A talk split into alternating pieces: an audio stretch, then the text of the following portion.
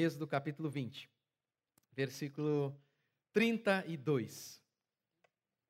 É, desculpa, versículo trinta e dois não, episódio trinta e dois, né? Episódio trinta e dois, nosso é, Êxodo capítulo vinte. Nem tem trinta e dois no capítulo vinte. O título da pregação de hoje é Sem a Lei de Deus Estamos Mortos. Nossa série de Êxodo. Vamos lá, Êxodo capítulo vinte, versículo treze. Não matarás, não adulterarás, não furtarás, não dirás falso testemunho contra o teu próximo, sinônimo de não minta. Não cobiçarás a casa do teu próximo, não cobiçarás a mulher do teu próximo, nem o seu servo, nem a sua serva, nem o seu boi, nem o seu jumento, nem coisa alguma do teu próximo. Em algumas outras pregações, eu disse que muitas pessoas, o homem moderno, ele vai dizer que isso aqui é uma loucura. Deus falando com Moisés. Isso é um absurdo. Vocês ainda acreditam nisso? Eu quero hoje falar de maneira mais abrangente, não especificamente de um versículo, mas do decálogo, ou seja, os dez mandamentos, de uma maneira mais geral. Eu quero hoje tentar dizer que somente a lei de Deus, não a lei humana, somente a lei divina, uma lei divina, algo que vem de Deus, pode manter o indivíduo e a sociedade de pé. Somente isso. Um dia, Jesus estava curando no sábado, alimentando, se alimentando no sábado. Os fariseus, então, chegaram e alegaram que Jesus estava quebrando o mandamento. Jesus, então, retrucou que não estava, que os fariseus é que haviam acrescentado inúmeras leis que Deus não havia dito, colocando um fardo pesado sobre as pessoas. E aí, Jesus define a guarda do sábado, o mandamento do sábado. E ele diz, e dá uma definição sobre todos os mandamentos, dizendo assim, o sábado, ele foi feito para o homem, e não o homem para o sábado. O mandamento foi feito para o bem do homem. O mandamento foi feito para o homem, e não o homem para o mandamento. Querendo com isso dizer que a lei de Deus existe para a preservação do homem. A lei de Deus existe para a preservação do homem. É isso mesmo. Se não houver um preceito moral absoluto, vindo de um Deus absoluto, é impossível a existência. Essa é a tese de minha pregação. Primeiro, a lei é o padrão moral absoluto pelo qual a vida é possível. Não é possível se não tivermos preceitos morais absolutos, leis absolutas, provindas de um Deus absoluto. Não é possível a existência. E é isso que eu vou tentar argumentar. Ah, o que seria a ideia de absoluto? Por exemplo, não adulterarás.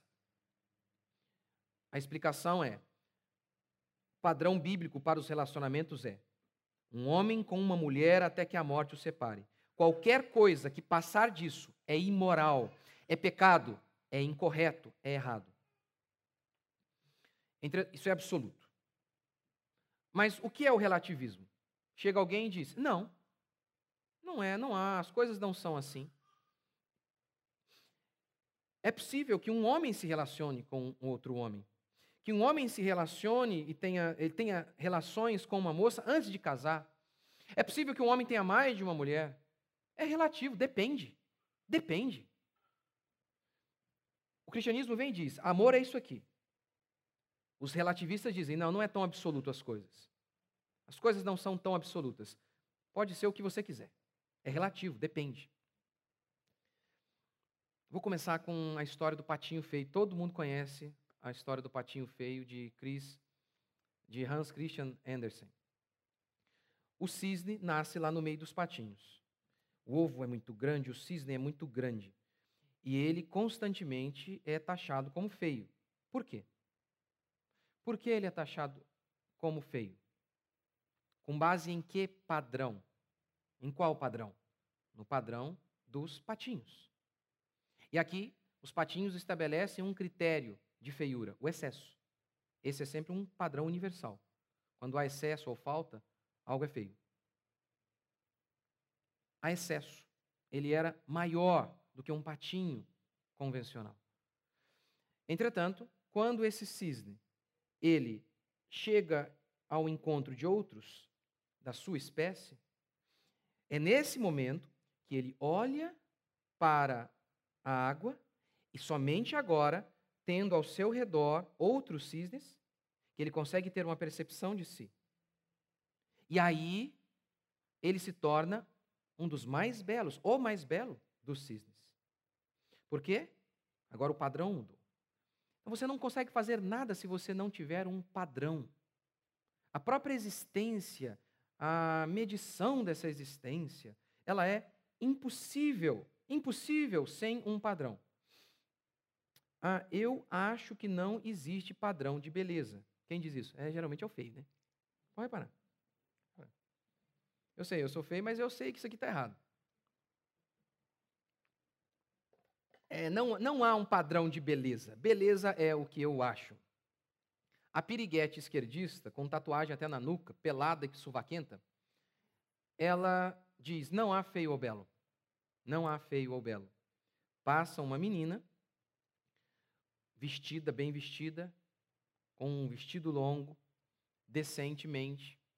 E ela que acabou de dizer que não existe padrão de belo, nem feio ou belo, ela olha para essa moça e diz, horrível. Você disse que não existe padrão de belo. Outra moça pode se vestir apenas de preto. E ela diz, não há padrão de belo, belo é aquilo que a gente acha. Aquilo que a gente acha que é belo, é belo. Ok. Primeiro, você diz que não tem padrão, mas você segue um padrão, não é? Você só usa preto. É, para você chegar à sua conclusão de que o preto é bonito, você também precisa de um padrão. Querendo ou não, você utilizou-se de algum padrão. Pode ser um padrão ruim. Pode ser, por exemplo, que o fato de o preto simbolizar, na maioria das vezes, trevas, maldade, e você, com o saco cheio de Deus e de seus pais, decidiu adotar o padrão do não padrão, para chocar. Mas você tem um padrão.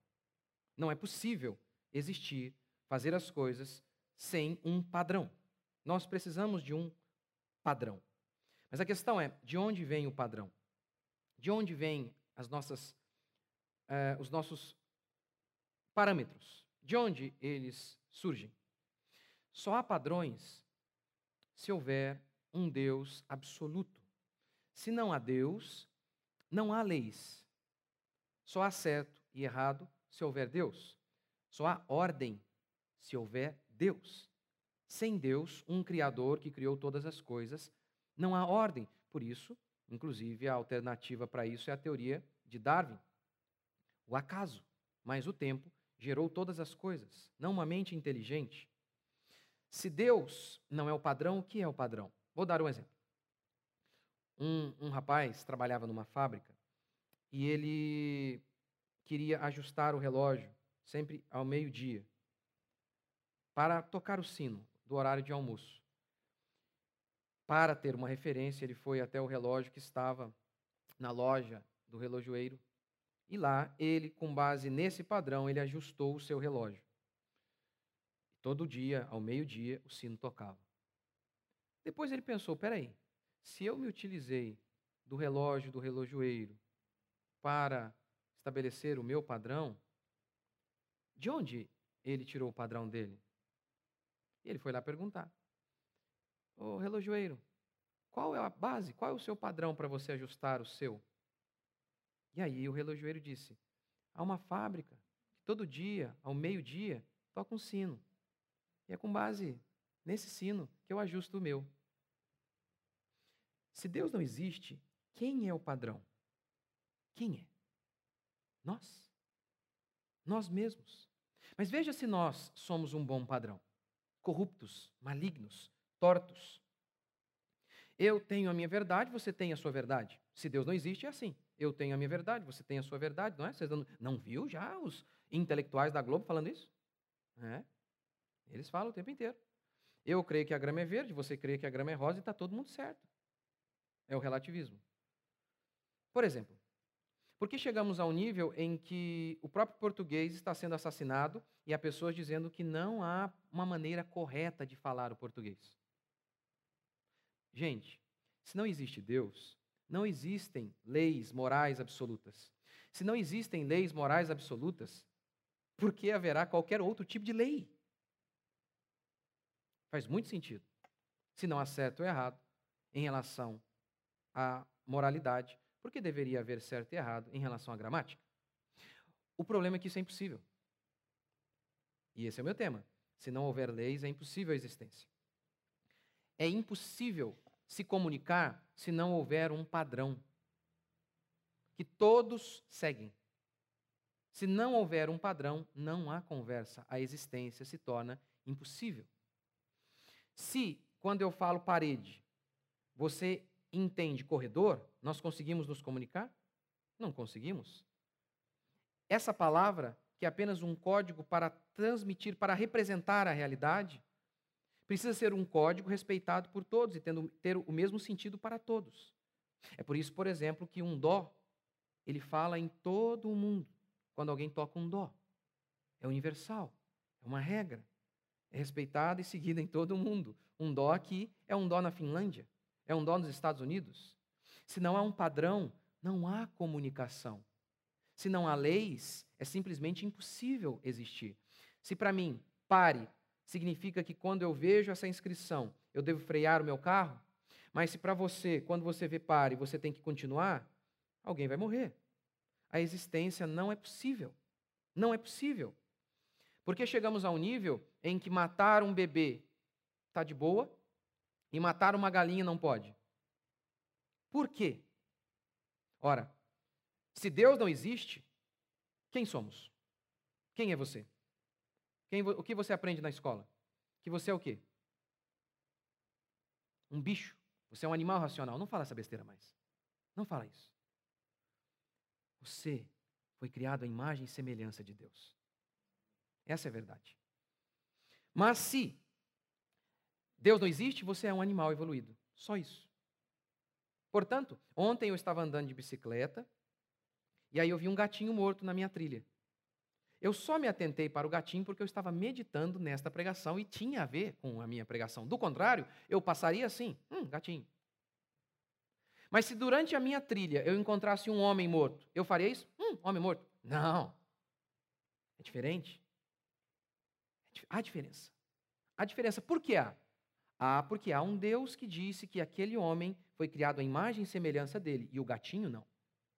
E o gatinho não. Agora, se Deus não existe, faz todo sentido matar bebês. Todo sentido. Por quê? Porque bebês são um entrave para a vida. Se Deus não existe, a única existência possível é esta. Nesse sentido, a existência mais lógica é aquela que o filósofo existencialista Camus propôs. Viva como Dom Juan, preocupado apenas com o prazer imediato. Ora, quando você tem um filho, primeiro, né, você vai ficar um hipopótamo, vai ficar grande, não é? Vai ficar grande, não tem jeito. Mas é lindo. Fica bonito sim, gente. Fica grande, não é? E tem que ficar, tem que ficar. Aquelas mulheres lá da, da, da televisão... Magre... super magras, aquilo lhe faz mal para o seu filho. Tem que ganhar um pezinho, sim, não pode ficar no hipopótamo, né? mas, mas tem que ganhar. É energia para a criança. É energia, é importante que a mãe ganhe peso, sim. É energia. Mas a mãe fica chateada, né? Poxa, ganhei peso. Madrugadas que ela vai ter que ficar com aquela criança ali, tem cólica. Está vendo que é um empecilho para a existência?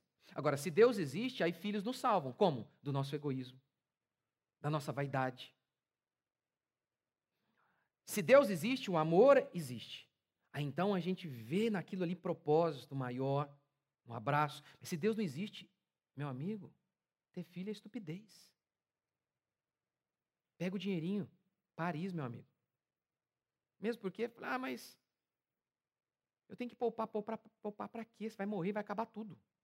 Tem, poupa não, poupa nada, Paris, mas eu não tenho dinheiro, que se dane, também não vai ter dito, não vai ter, não vai ter nada, não vai ter juízo final, fica de, devendo. Realmente, realmente, se Deus não existe, a própria existência está em risco. Matar os outros faz parte. A própria existência está em risco. Olha, animais deixam seus filhotes para trás, caso esses filhotes coloquem suas vidas em risco.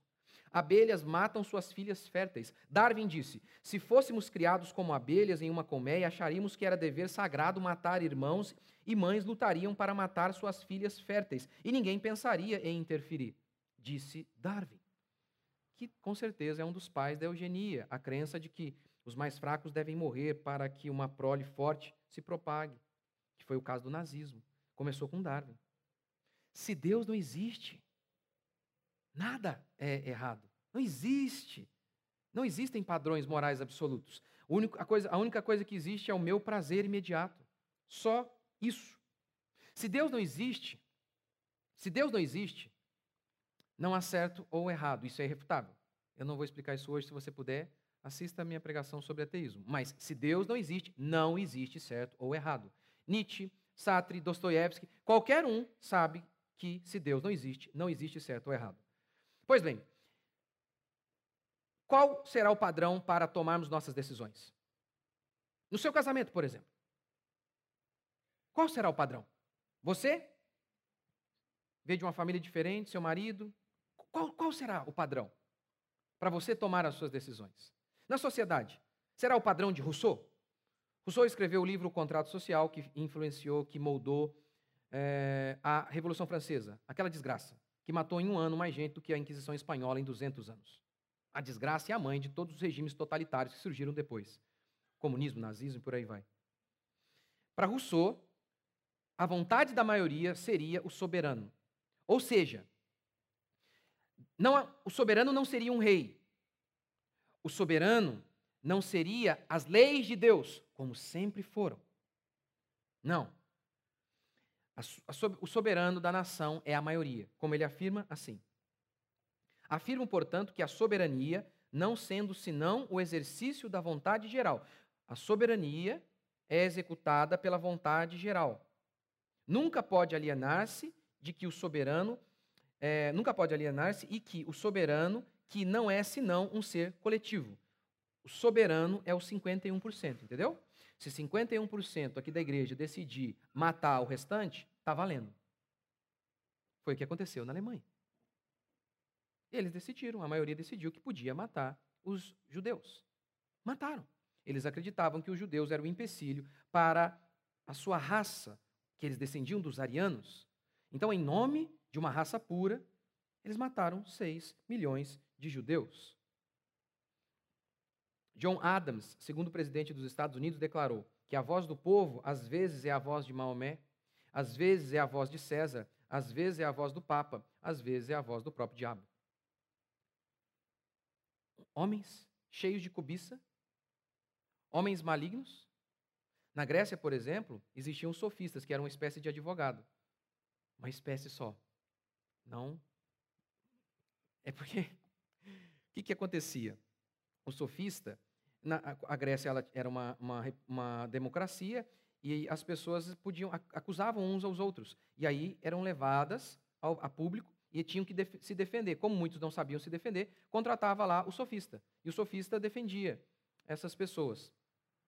E, e ali, o, o, o sofista ele podia defender que a grama era verde para defender o seu cliente, sair dali e defender que a grama é rosa para defender outro cliente. Não estava nem aí para a verdade, nem, nem um pouco preocupado. E muitas pessoas, obviamente, faziam isso tanto na Grécia quanto também durante a perseguição na Idade Média em relação aos cristãos, denunciavam os cristãos simplesmente para poder ficar com seus bens. Porque teve um período da, do cristianismo em que os cristãos ficaram é, relativamente sossegados. Mas se alguém o, é, os denunciasse, aí o Estado, o Império Romano, os perseguia. Então, muitas pessoas... É, perseguiam por motivos escusos, como isso ficar com os bens daqueles cristãos. Então, você imagina isso, gente? A vontade da maioria é o soberano das nossas vidas, ou seja, outros homens serão o parâmetro para nós. A maioria realmente, na verdade, nem sempre está com a maioria, na maioria, na maioria das vezes não está. Na maioria das vezes não está. Quando a esquerda quer aprovar alguma coisa, como aborto ou homossexualismo, você vê a esquerda usando esse argumento. Mas espera aí, em todo o mundo está se aprovando o aborto. Olha o argumento. E daí, quem disse que todo mundo fazendo algo é verdadeiro? Como eu citei para vocês, havia consenso de que a cosmologia de Aristóteles estava correta. Ora, havia consenso de que o ovo fazia mal, não havia? Havia consenso, consenso, de que a Maria Verônica estava grávida de quatro. Havia, não havia? Ah, você não sabe quem é a Maria Verônica? A grávida de Taubaté. É. Não havia consenso, até a mídia acreditou. Esse argumento é chamado em latim de ad populum. O que é ad populum? Apelo à multidão. Quando você quer levar à frente uma falácia, você diz, mas todo mundo está fazendo. E daí que todo mundo está fazendo? Todo mundo várias vezes esteve errado. Várias vezes. Várias vezes. Sem a lei de Deus, estamos mortos. Sem a lei de Deus e seu decálogo, quem é o padrão? Nós mesmos, seres corruptos. Essa aqui é uma história fictícia, eu inventei, mas faz sentido, acredito eu. Um rapaz chegou diante de um homem casado e falou para ele, eu vou levar a sua esposa. Sabe por quê? Porque não existe, não existem dez mandamentos. Não existe, não adulterarás. E ele levou a moça embora. A moça, obviamente, queria.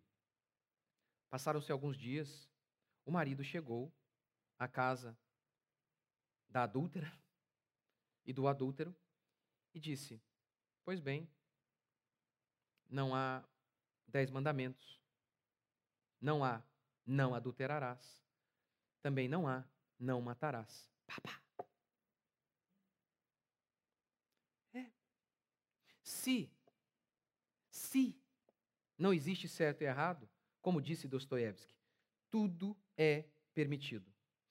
Por isso, a Revolução Francesa, o nazismo, o comunismo, movimentos ateus, movimentos ateus, não se mantiveram de pé. Por quê? Os três tinham isso em comum. Não havia dez mandamentos lá.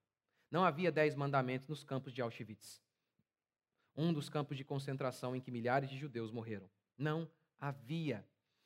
O único padrão desses regimes, principalmente o nazismo e, e, e o socialismo e o comunismo, era, em nome de um bem maior e coletivo, que era trazer o paraíso à terra, já que eles eram materialistas, não acreditavam, só acreditavam na matéria.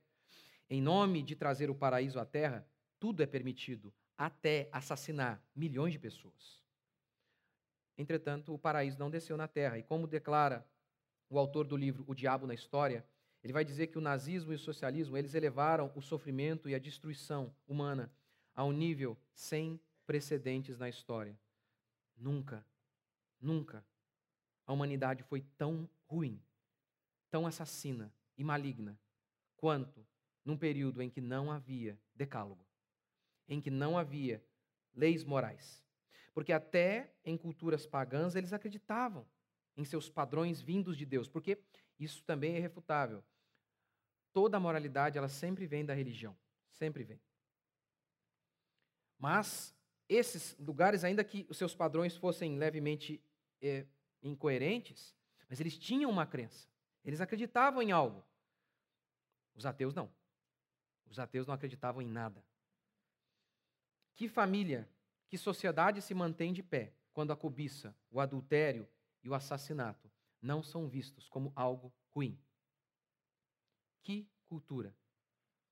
Terceiro, sem Deus, sem suas leis absolutas, a própria busca por conhecimento é sem sentido. A busca pelo conhecimento é o saber o porquê das coisas. Seu filho, quando for crescendo, vai perguntar para você, por quê? Por quê, pai? Por que o sol faz o seu trajeto? Aí você vai explicar para ele, não é nem o sol que faz, meu filho. Por que assim? Se você crê na teoria da evolução, você nem precisa explicar para ele. Não, filho, isso aí não é nada, isso é acaso. Não tem lógica nenhuma. Nada. Nada. Ou que não tem lógica, nem precisa ser explicado. A busca pelo conhecimento é a busca de sentido na existência. Mas sem Deus, se Deus não existe, não há sentido, não há harmonia. Ora, não há propósito na existência. Fórmulas matemáticas, regras gramaticais, leis da física, Tudo isso denota ordem. Tudo isso denota um ser inteligente, absoluto, que rege seu mundo com ordem, com leis. Cientistas entendiam que a ciência era a arte de descobrir as leis de Deus na natureza. Não é exagero que o temor do Senhor é o princípio da sabedoria. Não é exagero. O temor do Senhor é o princípio da sabedoria. Quem explica isso é o autor do livro Quem Domina a Escola, Domina o Mundo. Nas culturas que alcançaram progresso em matemática, ciência, medicina, teoria política, direito, as pessoas presumiam que o mundo não era uma ilusão, que a verdade importava e que o homem era um ser racional, criado por um Deus racional. Até o Platão, Aristóteles, o Deus dele não é o Deus bíblico, mas eles acreditavam, não fazia sentido em conceber a existência sem Deus. Para Aristóteles, ele chamava de o motor primordial, cujo qual todas as outras coisas foram geradas. As culturas que acreditavam que espíritos habitavam em árvores, rochas e animais fizeram pouco progresso cultural. Claro, pensa nisso. Como se pode progredir na agricultura se você acredita que a chuva é regida por demônios? Que não há ordem, não há uma lei. Como? Se você parte desse pressuposto, você nem vai procurar ordem nisso. Não vai procurar, porque você partiu do pressuposto que não tem ordem. Que o que rege o vento, que o que rege a chuva, são demônios. São espíritos que, cada dia, podem conceber uh, um plano. Agora, se há um Deus racional, Criador dos céus e da terra, que tem leis e padrões e morais absolutos, também o universo tem que ser, abso- tem que ser absolutamente regido por leis que denotam ordem e harmonia. É com base nesse pressuposto que esses cientistas trabalhavam e foram buscar conhecimento. A evolução, entretanto, são só processos aleatórios. A natureza, ela é repleta de ordem e de leis imutáveis, e por isso a existência é possível. É porque o universo é regido por leis imutáveis que o universo, que a vida é possível. Como você pode plantar se você não soubesse o que ia acontecer? Se o universo é caótico e não há ordem, não há leis, o ciclo das águas se repete ininterruptamente. O sol bate sobre as águas, a água evapora, se condensa e depois chove novamente. Só formam-se partículas em alta, nas temperaturas mais baixas. Esse ciclo constante. A fotossíntese é constante. É por isso que você pode viver, você pode plantar, você sabe o que vai acontecer.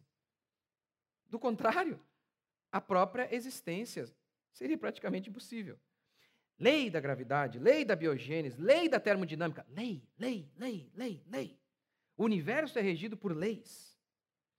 Quarto, a moral não está separada da fé. Os homens, eles querem separar a moral da fé. Eles dizem assim: não importa o que você crê. Não importa no que você crê. O que importa é fazer o bem. Está vendo? Eles estão separando fé da moralidade. Não é possível. Não é possível. Andersen, que escreveu Patinho Feio, ele conta uma história interessante na sua biografia. Ele entrou em um campo de um homem muito rico. Ele tentou fugir quando o homem chegou, mas ele não conseguiu. E o homem já veio para bater nele. Aí, de repente, ele olha para o homem e diz, e o homem era muito bravo: como você ousa bater em mim, sabendo que Deus pode ver você? Deus, Deus. A moralidade procede de Deus. Em Romanos três, trinta e um, Paulo diz: anulamos, pois, a lei pela fé. O tema dele ali é a justificação pela fé, e ele está argumentando que nenhum homem podia ser salvo pela própria lei. E aí ele diz, olha, ao falar que a gente é salvo pela graça, eu estou dizendo que a fé anula a lei? Ele diz, de maneira alguma. Não, de maneira alguma. Antes confirmamos a lei pela fé. O tema dele é li, ligeiramente diferente do que eu estou falando, mas se aplica assim. A fé confirma a lei. Não é possível, não é possível lei sem fé. Por isso, ao longo da história, homens morreram por defender a fé correta. Eles sabiam que uma fé correta leva ao agir correto. Você não vai agir corretamente se você crê incorretamente. É fundamental o que você crê, é fundamental a sua fé. Homens, por mais geniais, são homens. Se o nosso parâmetro vem de homens para enxergar a realidade, estamos perdidos. Pense no genial Platão. Todos esses regimes ditatoriais que eu citei do século passado têm um quê de platonismo ali. A ideia que ele concebeu tem muito a ver com o que foi reproduzido nesses regimes. Platão também teve a ideia genial de que as crianças não deveriam ser criadas pelas famílias. Nesses regimes ditatoriais, as crianças foram criadas pelo Estado. Foi o caos. Porque a família é a base da sociedade. Todo mundo que tem, não deixou o cérebro cair aí no percurso de seguir uma ideologia sabe disso. As, os experimentos do século passado mostraram isso. Está vendo? Mesmo homens geniais pariram aberrações que resultaram em mais de cem milhões de mortes. cem milhões. Se Deus não existe, estamos presos a homens. Por mais geniais que sejam, são homens corruptos, malignos, limitados. Limitados. Quinto e último princípio. As leis existem, logo Deus existe. Eu estou partindo do inverso. Se Deus não existe, não existe certo ou errado. Dawkins disse, no final, não há Deus, portanto não há propósito, nem mal, nem bem. Nietzsche reconheceu que se Deus não existe, isso leva ao niilismo. A crença de que não existe propósito, a crença de que não existe certo ou errado. E Dostoiévski afirmou, se Deus não existe, tudo é permitido. Isso é irrefutável. O problema é, se Deus não existe, não existe certo e errado, e o inverso também é verdadeiro. Se existe certo e errado, obviamente existe Deus. E como eu tentei demonstrar, existe certo e errado. A vida é impossível sem certo e errado. O próprio Dawkins, que disse não haver mal, afirmou depois que ele era contrário. Ele era contra os abusos aos gays. Dawkins, você disse que não há certo ou errado. Sartre diz, disse que cada um deve criar suas próprias leis porque não há certo e errado. Depois ele disse que o nazismo era errado. Ora, o homem não basta a si mesmo. Não basta, ele precisa se unir aos outros. E no instante que se une aos outros, a existência não é possível sem leis. Lá no meio do mato, talvez você nem precise de leis, só você sozinho. Você chegou num lugar, tem uma outra família, já é necessário algumas leis ali. Algumas ordens, algumas regras, algumas regras. A existência só é possível com leis. O universo é regido por leis. A comunicação precisa respeitar leis, senão não há comunicação. A própria sobrevivência, ela só é possível porque há leis governando o universo. O contrato social de Rousseau não funcionou. Aniquilar o decálogo e dizer que a vontade da maioria seria o bastante, que a vontade de outros homens seria o soberano, rejeitou resultou no caos. Famílias hoje estão destruídas porque seguem mais ou menos essa ideia, porque você está num país assim, num país que o tempo inteiro te ensinou que o soberano é o que a maioria diz. Pode reparar, como que inúmeras vezes você pensa assim, ah, deve ser bom isso aqui, por quê? Porque tá, todo mundo está fazendo. É quase sempre assim que você brasileiro, que nós brasileiros fomos treinados a pensar. Todo mundo está fazendo, então é verdade. Quantas vezes, fala a verdade agora, quantas vezes você chegou aqui na igreja e me viu falar algo que é o oposto do que é feito aí, você falou, esse cara é louco. Pode falar. Os líderes aqui quase me mataram já algumas vezes.